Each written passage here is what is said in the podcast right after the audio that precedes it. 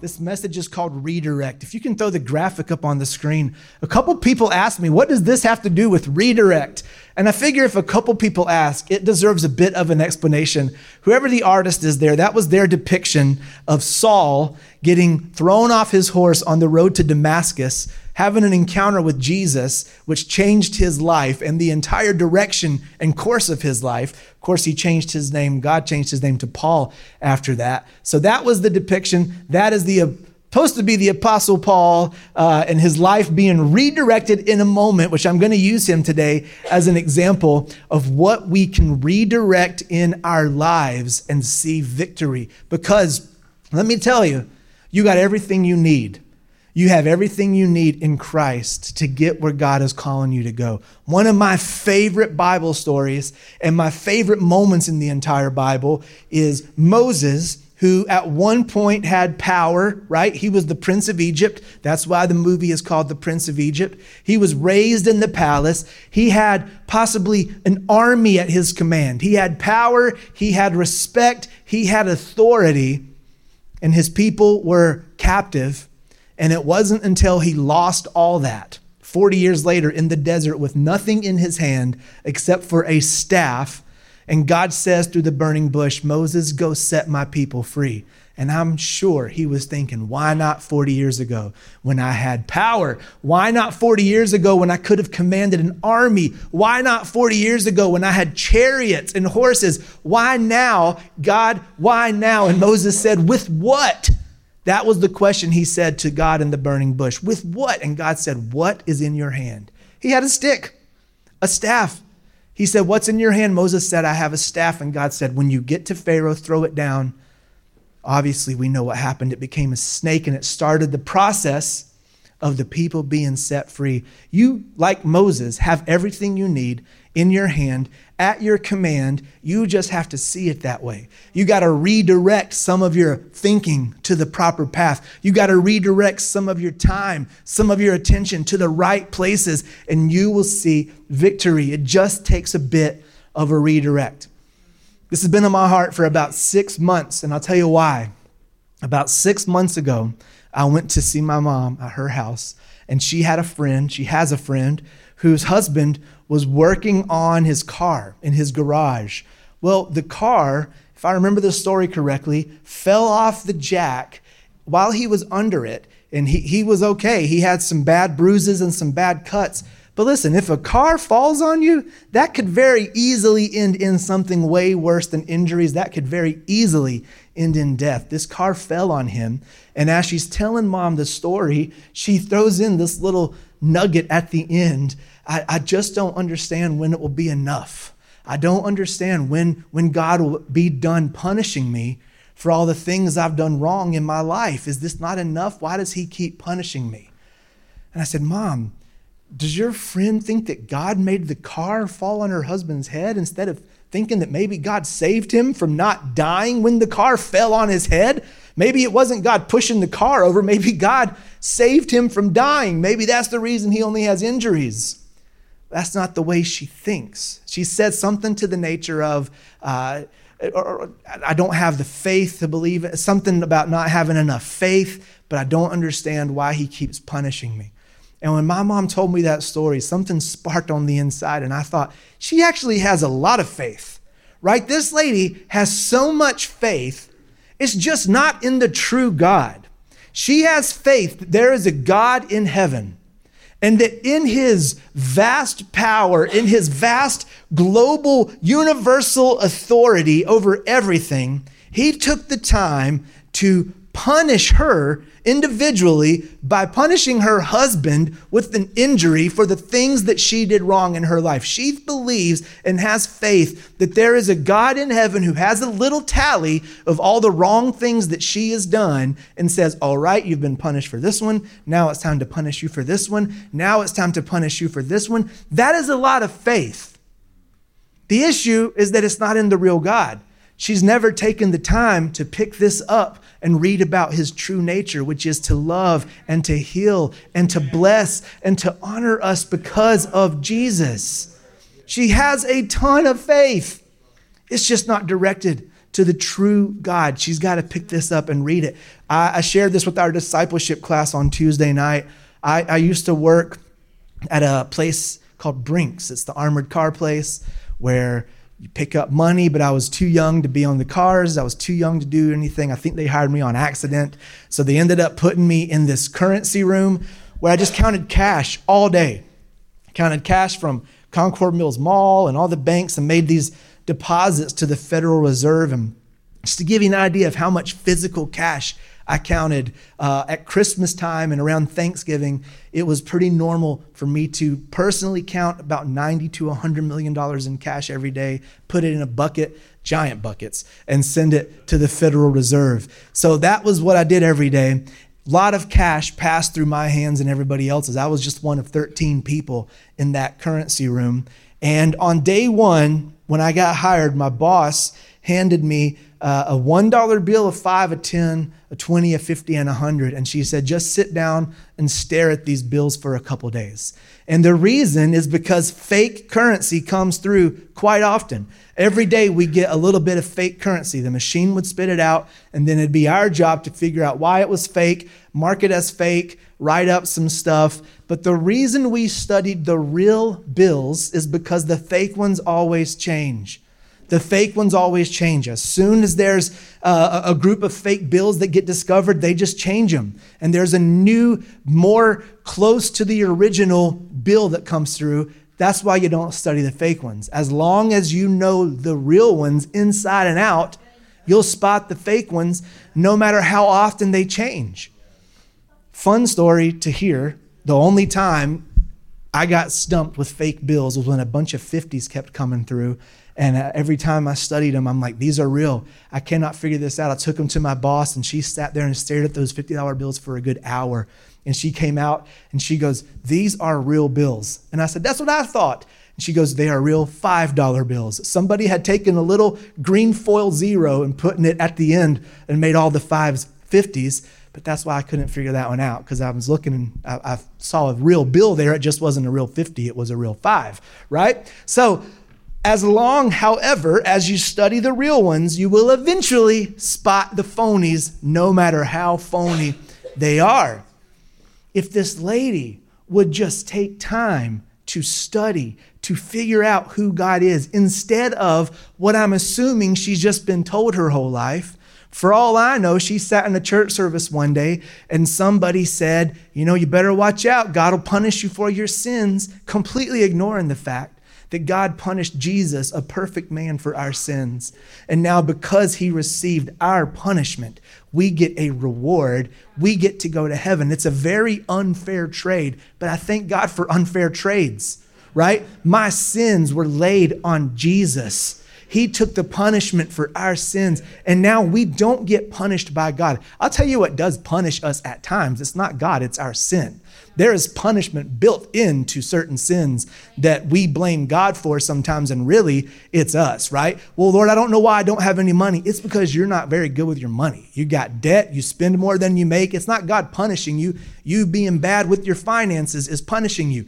It will eventually catch up. There's lots of other ones I can go into, right? Uh, disrespect, man, people aren't going to respect you. That's a punishment built into this sin of disrespect right? Uh, whatever you want to go. Anger. Man, you make some bad decisions when you get overly angry. There are punishments built into that. That's why it's good to operate in the spirit of self control that every believer is able to operate in because of the Holy Spirit. This lady, man, she needs to get in here and discover for herself who God is. And then she won't look at this accident and say, God, why are you punishing me? She'll look at this accident and she'll say, Thank you, Lord, this could have been way worse. My husband could be dead instead of just having a head injury. He could be dead instead of just bleeding bad. He could be dead instead of just at the hospital. You saved him. She needs to direct all that faith into the proper place, into the real God. You know, the Apostle Paul who we have depicted right up there. Uh, he, he, if you don't know his history, I, am assuming a, a lot of us in here do, but if you don't, he was a Pharisee that persecuted Christians with every fiber of his being, right? He persecuted Christians with every fiber of his being. He hated Jesus, he hated the message of the cross. He was a Pharisee. Pharisees uh, were known for taking the letter of the law and condemning everybody who couldn't live up to it.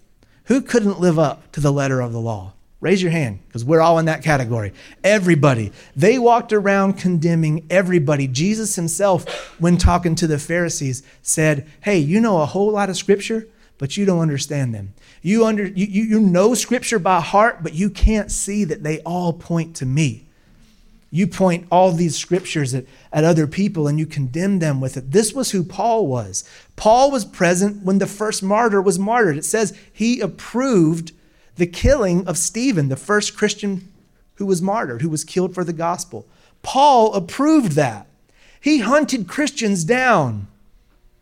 And then this moment happened. He was on the road to Damascus. He was going to find some more Christians to persecute. All of a sudden, his horse stops in his tracks, throws him off because an angel of the Lord, in fact, Jesus himself, appeared right there on the road to Damascus. And he said, Saul, why are you persecuting me? And all of a sudden, Saul had an encounter with Jesus. And we know Jesus is the Logos, the Word. John 1 1 says, In the beginning was the Word, the Word was God, the Word was with God. Paul had an encounter with Jesus. He had an encounter with the living Word. And all that effort, all that attention, all that energy he spent hunting Christians down to persecute them, to kill them to stop the spreading of the gospel was redirected towards him becoming the greatest missionary of all time was redirected towards him writing scripture right? In peter peter who walked beside jesus in the flesh in 2 peter chapter 3 verse 16 he says our brother paul writes scripture that is hard to understand. In other words the guy who walked side by side with jesus in the flesh wrote this about paul. He is writing scripture. Peter, the disciples recognized even in the time that Paul had a revelation that they didn't quite have. In other words, this encounter with Jesus didn't just leave him different, it left him very different. Every bit of that energy and effort he had directed towards stopping the spread of the gospel was redirected towards spreading the gospel, and he set the world on fire. He set the world on fire. He went from killing Christians to getting people saved to creating more Christians. He went from approving the killing of Stephen, the first martyr, to literally ended up giving his own life for the gospel, laying his own life down for the gospel. He was called to make disciples, yet the enemy had him fooled at one point to where he was killing disciples. That's a little side note. So many times in your life, the enemy is attacking you in the area you're called to go in. I mean, you can if you have a if you're if you're seeing the enemy, if you're seeing uh, if you're losing in the area of your finances and you don't see victory and the enemy's attacking you there, you're called to do something that's going to take you being a good steward of your finances. If the enemy attacks you with fear, anxiety on a regular basis, you better believe your calling is going to involve you actually being brave, right? You going out and taking a step of faith and and and, and taking a risk. The enemy attacks you where you're called to go. And that's where he was attacking Paul. He had Paul completely turned around, but he had an encounter with Jesus, right? That encounter with Jesus is still available, right? If he doesn't show up in person on a road and stop you in your tracks, this is the same. You can open this up and have that same type of encounter that Paul had. I can't tell you how many times people in specifically in our discipleship class have said something to the nature of, I've misunderstood God my entire life. I've misunderstood his nature. I've always seen him as angry. I can't believe that the Bible says he's not angry, that he actually flows in the oil of gladness, that he looks at me and he smiles. He doesn't look at me and frown, right? People say this because they've never listened to this for themselves. They've heard other people right? They've taken other people's word for gospel. But you can pick this up and you can read the good news at any point and you can redirect all that faith you have, You can redirect all that time and attention that you're given, whatever else that has power in your life, to the actual God that has all the power.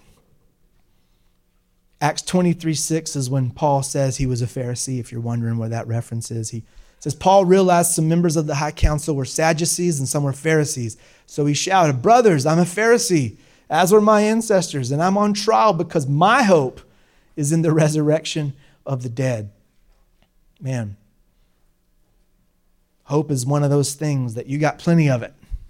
You got plenty of it. It's just some of us have our hope directed in the other direction. And when it's directed in the other direction, it's called worry, right? Worry is literally the same thing you hope with. Worry is picturing the negative outcome, hope is picturing the positive outcome. If you say, I'm just not a very hopeful person, it's because your hope is going in the wrong direction, right? You got to redirect all that worry to hope. How do I do that?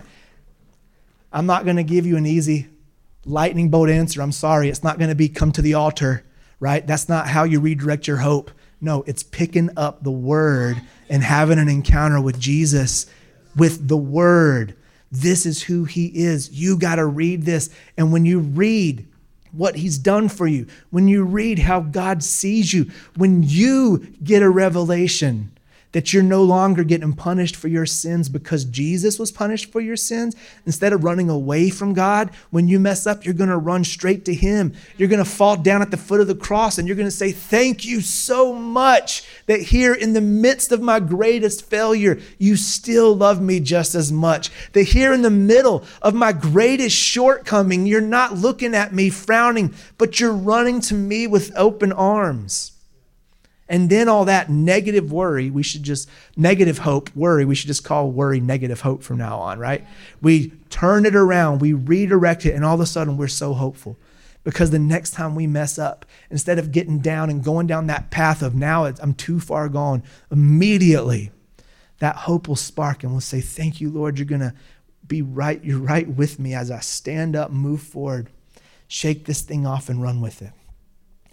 Want to read Galatians chapter 3, verses 1 through 14. And as we read this, I'm going to stop and talk about a few of the verses, but I want you to think about this because Paul is writing this to the church in Galatia, and it's completely an opposing view to the way he lived before his encounter with Jesus. Remember, he was a Pharisee guys that said, if you don't live by the letter of the law, you are no good. You don't have a place in the kingdom of God. You don't have a place with God. You have messed up. They, they love telling people you're too far gone. And they actually added to the word, the Pharisees, right? You think about the Ten Commandments, boy, they had more than you can imagine. They added thousands of commandments. They made little sub commandments, right? They made little, they, they, their outline might have started with the Ten Commandments have no other gods before me. And then they had little subtitles underneath that said, uh, this includes blah, blah, blah. And I'm telling you, they added to the word. It was, it was, they were, they were hardcore, these Pharisees. That's the way Paul lived. And here's what he writes to the church in Galatia in uh, chapter 3, verse 1. He says, Foolish Galatians, who has cast an evil spell on you? For the meaning of Jesus Christ's death was made as clear to you as if you had seen a picture of his death on the cross. Let me ask you this one question Did you receive the Holy Spirit by obeying the law of Moses? Well, this is rhetorical, but he answers it anyway. Of course not. You did not receive the Holy Spirit by obeying the law of Moses. You received the Spirit because you believed the message you had heard about Christ. Paul was the guy that would tell people before his encounter with Jesus, you want to receive the Holy Spirit, you want to you want to enjoy the kingdom of God one day when you leave this life, you better obey every part of the law of Moses. Here he is now saying, ah, okay, I was wrong. It's not about the law of Moses. You received the Holy Spirit by believing.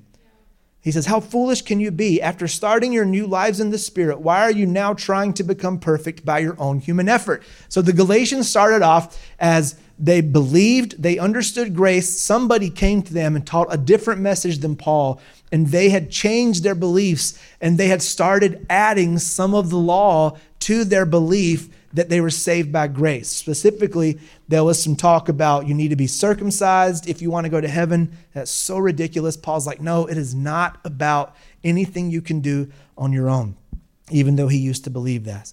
He says, of course not. It's because you believe the message you heard about Christ. In the same way, Abraham believed God, and God counted him as righteous because of his faith. The real children of Abraham, then, are those who put their faith in God. What's more, the scriptures looked forward to this time when God would make the Gentiles right in his sight because of their faith. Paul used to preach a message that no matter what, the Gentiles couldn't be saved. That's what the Pharisees believed. It didn't matter. You weren't born into the right family. You have no place in this family no matter what. Here he is after his encounter with Jesus saying everybody on earth can partake in this goodness if they just believe. It was the exact opposite of where his message used to be directed. God proclaimed this good news to Abraham long ago when he said, All nations will be blessed through you. So all who put their faith in Christ share the same blessing Abraham received because of his faith. But those who depend on the law to make them right, that he used to preach, all those who depend on the law to make them right with God are under his curse.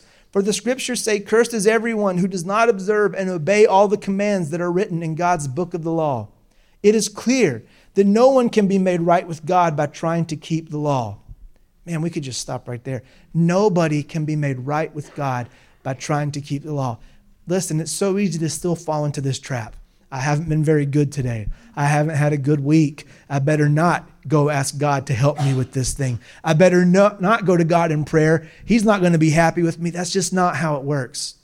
It was never our own goodness that made us right with God. It is Jesus that makes us right with God. And if He's still worthy, we can still go to God and we can still go to Him boldly no matter what we have done.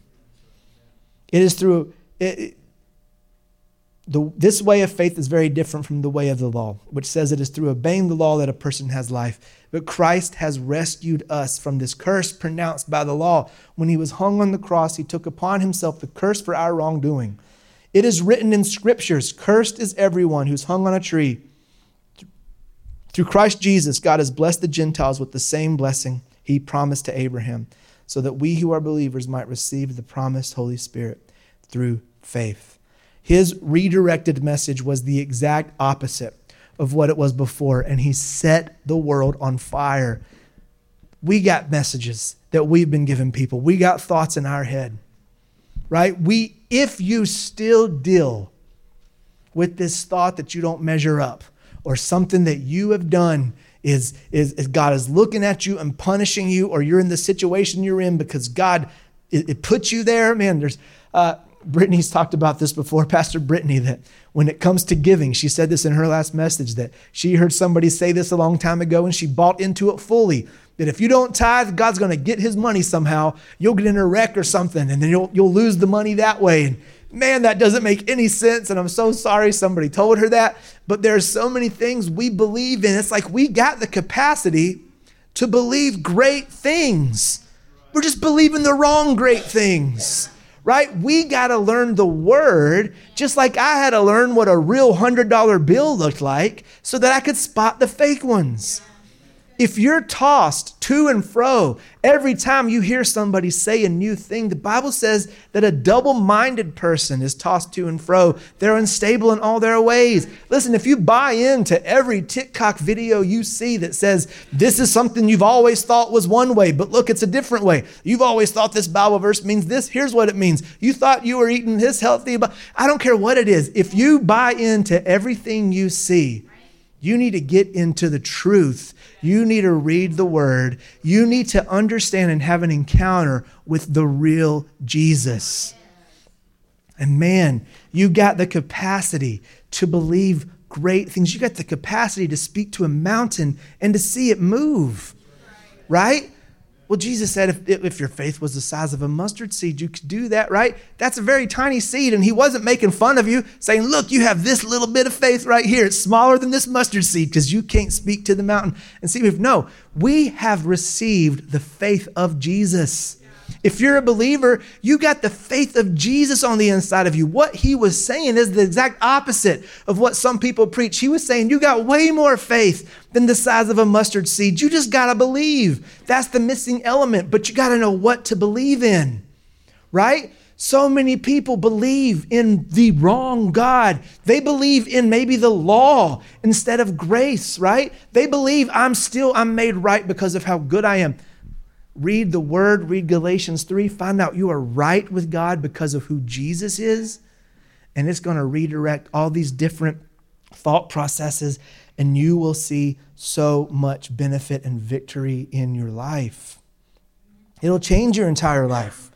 I got a few things written down here that it'll change. A few things written down that you will start to see redirected when you have an encounter with Jesus, specifically in His Word. When you take this and you learn who He is. I got a list here. We're going to come back to several of these things and talk about them during this series. But for right now, I want to read these to you, maybe expound on just a couple of them as we finish up this message today, as we finish up today's service. I'm going to, I'm going to read these as you when you have an encounter with Jesus, as you get to know God and his true nature, like this lady, instead of blaming him when bad things happen and saying, "Why are you punishing me?"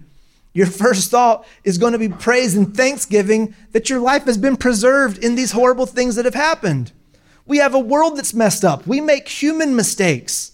Somebody didn't secure that jack on that guy's car, right? It wasn't God. But instead of blaming Him for these things in our life, we're going to thank Him for where we're at. And when your blame redirects to thanksgiving, man, you don't know how many good things are unlocked in your life when you are thankful. We're going to talk about that pretty soon, too. That's our next series. And, uh, but man, it takes your victimization and redirects it to gratitude. That's what that does. And I'm not a victim. I'm grateful for where I am, and I'm grateful for where you're taking me. We've already talked about this one. It takes your worry and anxiety, right? And it directs it towards hope. Instead of picturing the negative outcome, we'll know who's on our side. We'll know that when God is for us, nobody can be against us. When the bank account looks thin, we'll know that we're blessed according to his riches and that we're going to make it through because he's going to supply all of our needs as we seek his kingdom first, no matter what. And then all of a sudden, our worry that I can't make it is redirected towards hope. You got me covered. I know that no matter what, you got me covered.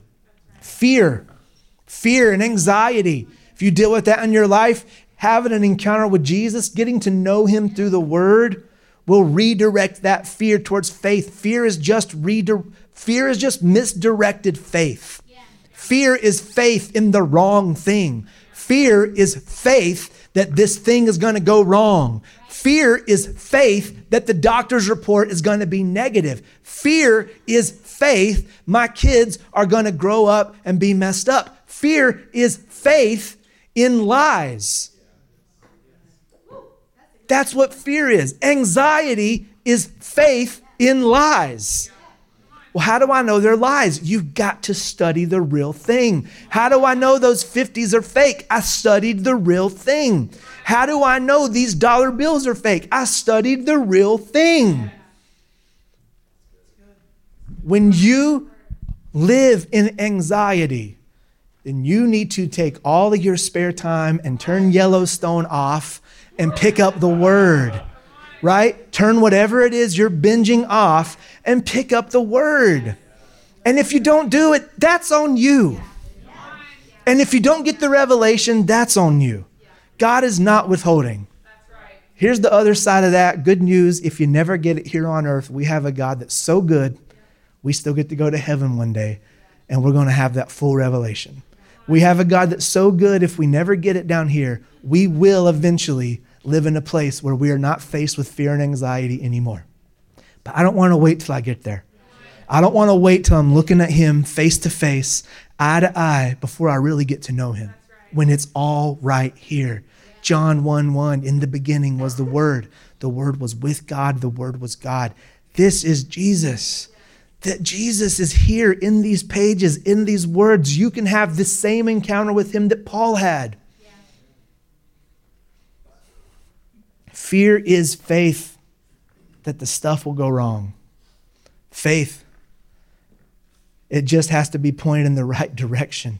Here's a great example of this in Mark chapter 4. I'm not going to read the whole text, but this is when Jesus walked on the water, um, or this is when he silenced the storm. This is actually when he was sleeping on the boat, and there was water uh, filling up the boat. Somehow he was still sleeping, getting soaking wet. I heard somebody say one time, I think he was faking. I think he was faking to see what the disciples would do. How could he lay there completely soaking wet and actually be asleep, right? Uh, maybe he was. Who knows? All we know is that there was a storm. Jesus was supposedly on deck asleep, and they said, Don't you care about us? Wake up. He woke up, he calmed the storm, and I love this line. It's easy to pass by because you're reading this and you're like, he just spoke to the storm and told it to be quiet, right? We make that the point of the story. There's so many points within every story in the Bible. Here's one of my favorite ones. Jesus said, Why are you afraid? Do you still have no faith? This is after he calmed the storm. And then it says, The disciples were absolutely terrified. They were terrified of the storm. Now they're terrified of Jesus. Who is this man? They asked each other. Even the winds and waves obeyed him. Terrified is a good English word, and we don't get a really good depiction of what this means. What this basically means is that they were afraid of the storm, and then all of a sudden they saw what Jesus did, and they understood the fear of God. That's a different kind of fear, right? Fear of God is not, I'm afraid this storm will kill me. No, fear of God is looking at the Lord in awe and reverence. It's not saying, wow, you are the God of the universe and you take the time to see me where I'm at, little old me, one in 8 billion people, one in 30 billion people, or however many have ever lived here, and you take the time to know me and to punish me for my mistakes. No, you take the time to know me and to love me and to forgive me for my mistakes and to take me back every time I mess up. That is a fear that is built off awe and reverence. And when we take our fear and instead of directing it towards life storms and getting anxiety as a result, we take our fear and we understand who God is and who Jesus is, and we place our fear on Him, and we have no more room to fear that storm. We have no more room to fear the storm when we're in the middle of it and we're like, man, this storm's pretty rough. Good thing I got this guy who commands the winds and the waves right here on my side. He's actually got more power than this storm. But you have to have an encounter with Him to get that. Because you have an encounter with the storm every day, right? You have an encounter with the storm when you open your bank account. You have an encounter with the storm when you go to work. You have an encounter with the storm when that person who just rakes your nerves shows up in your life and starts raking your nerves. You have an encounter with the storm when you go in and you get laid off. You have an encounter with the storm because the world is messed up and because there's an enemy out there who is against you. But when you fear the one who is for you, then the answer is always who can be against me if the one I fear is for me? Fear in the wrong direction equals anxiety. Fear in the right direction is faith. That's what happens when you have an encounter with Jesus.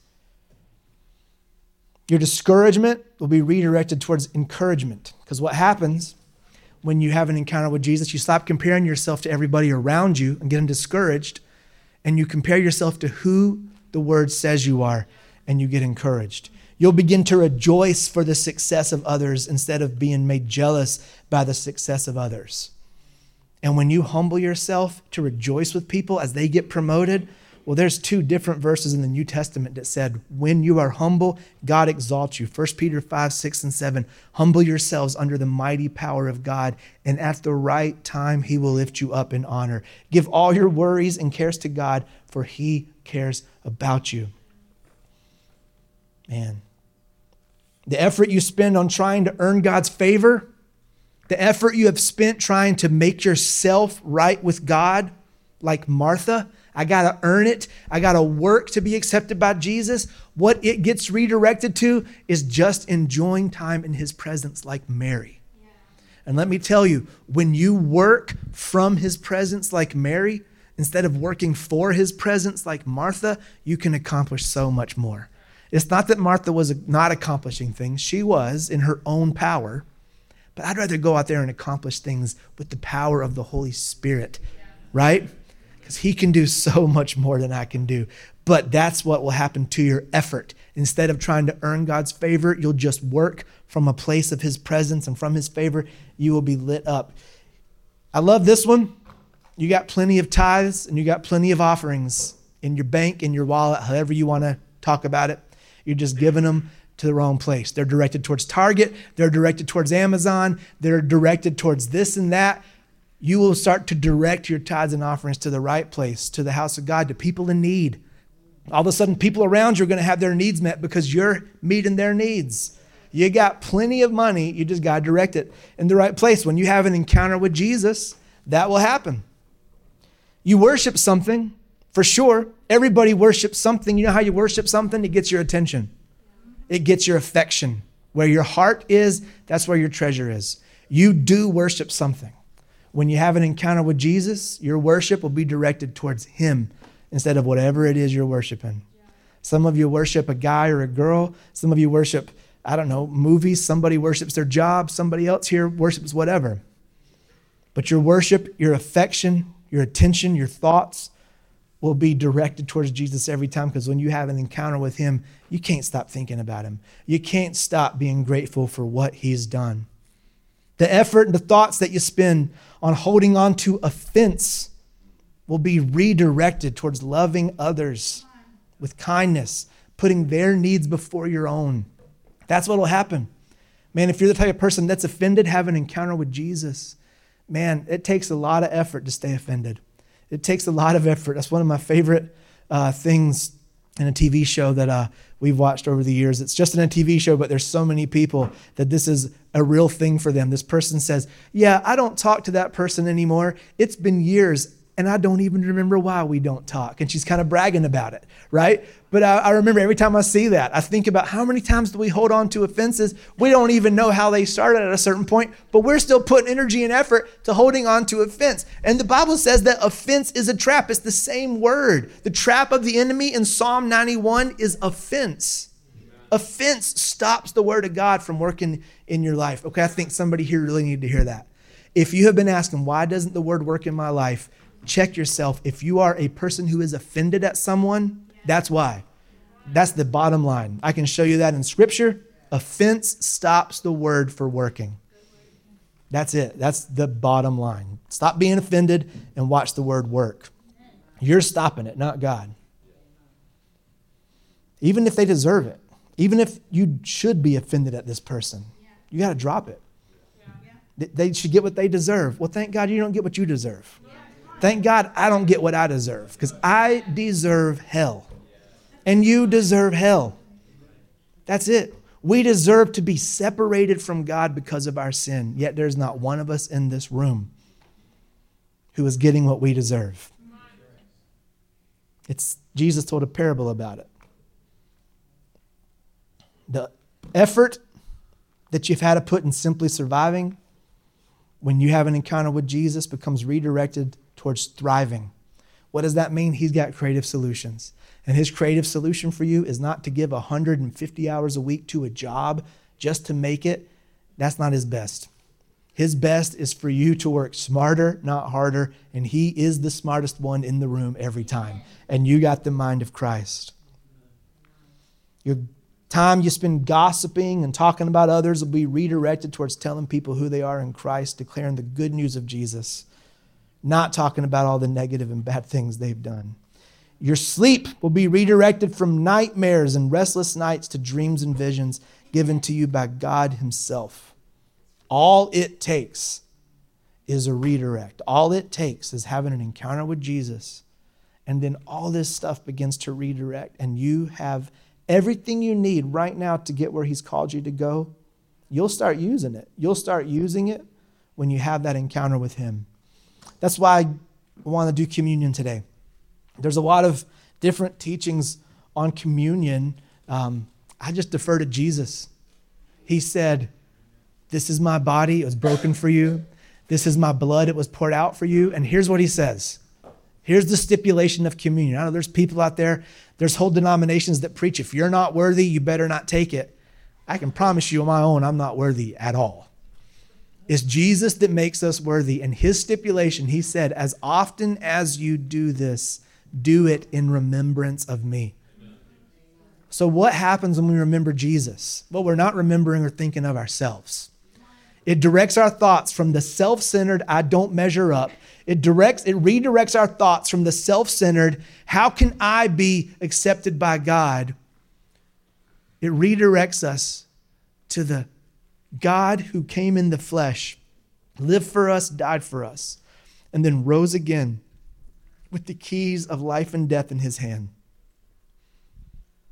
That saves us by his grace, that covers us and washes us in his blood. We're going to partake in this as a church, right? We're going to respond first with the worship. I'm going to invite the worship team up. I want us to respond to the message during worship. And then I'm going to come back up and lead us in communion. But I wanted to talk about it here just for a second before we jumped into this song and sang with the band. Because I don't, I don't know if communion is a part of your life on a regular basis. But if it's not, it should be, right? It doesn't have to always be juice and bread or whatever. Um, one of my favorite things we've ever done here was a couple of those weeks we were shut down when we had an online service.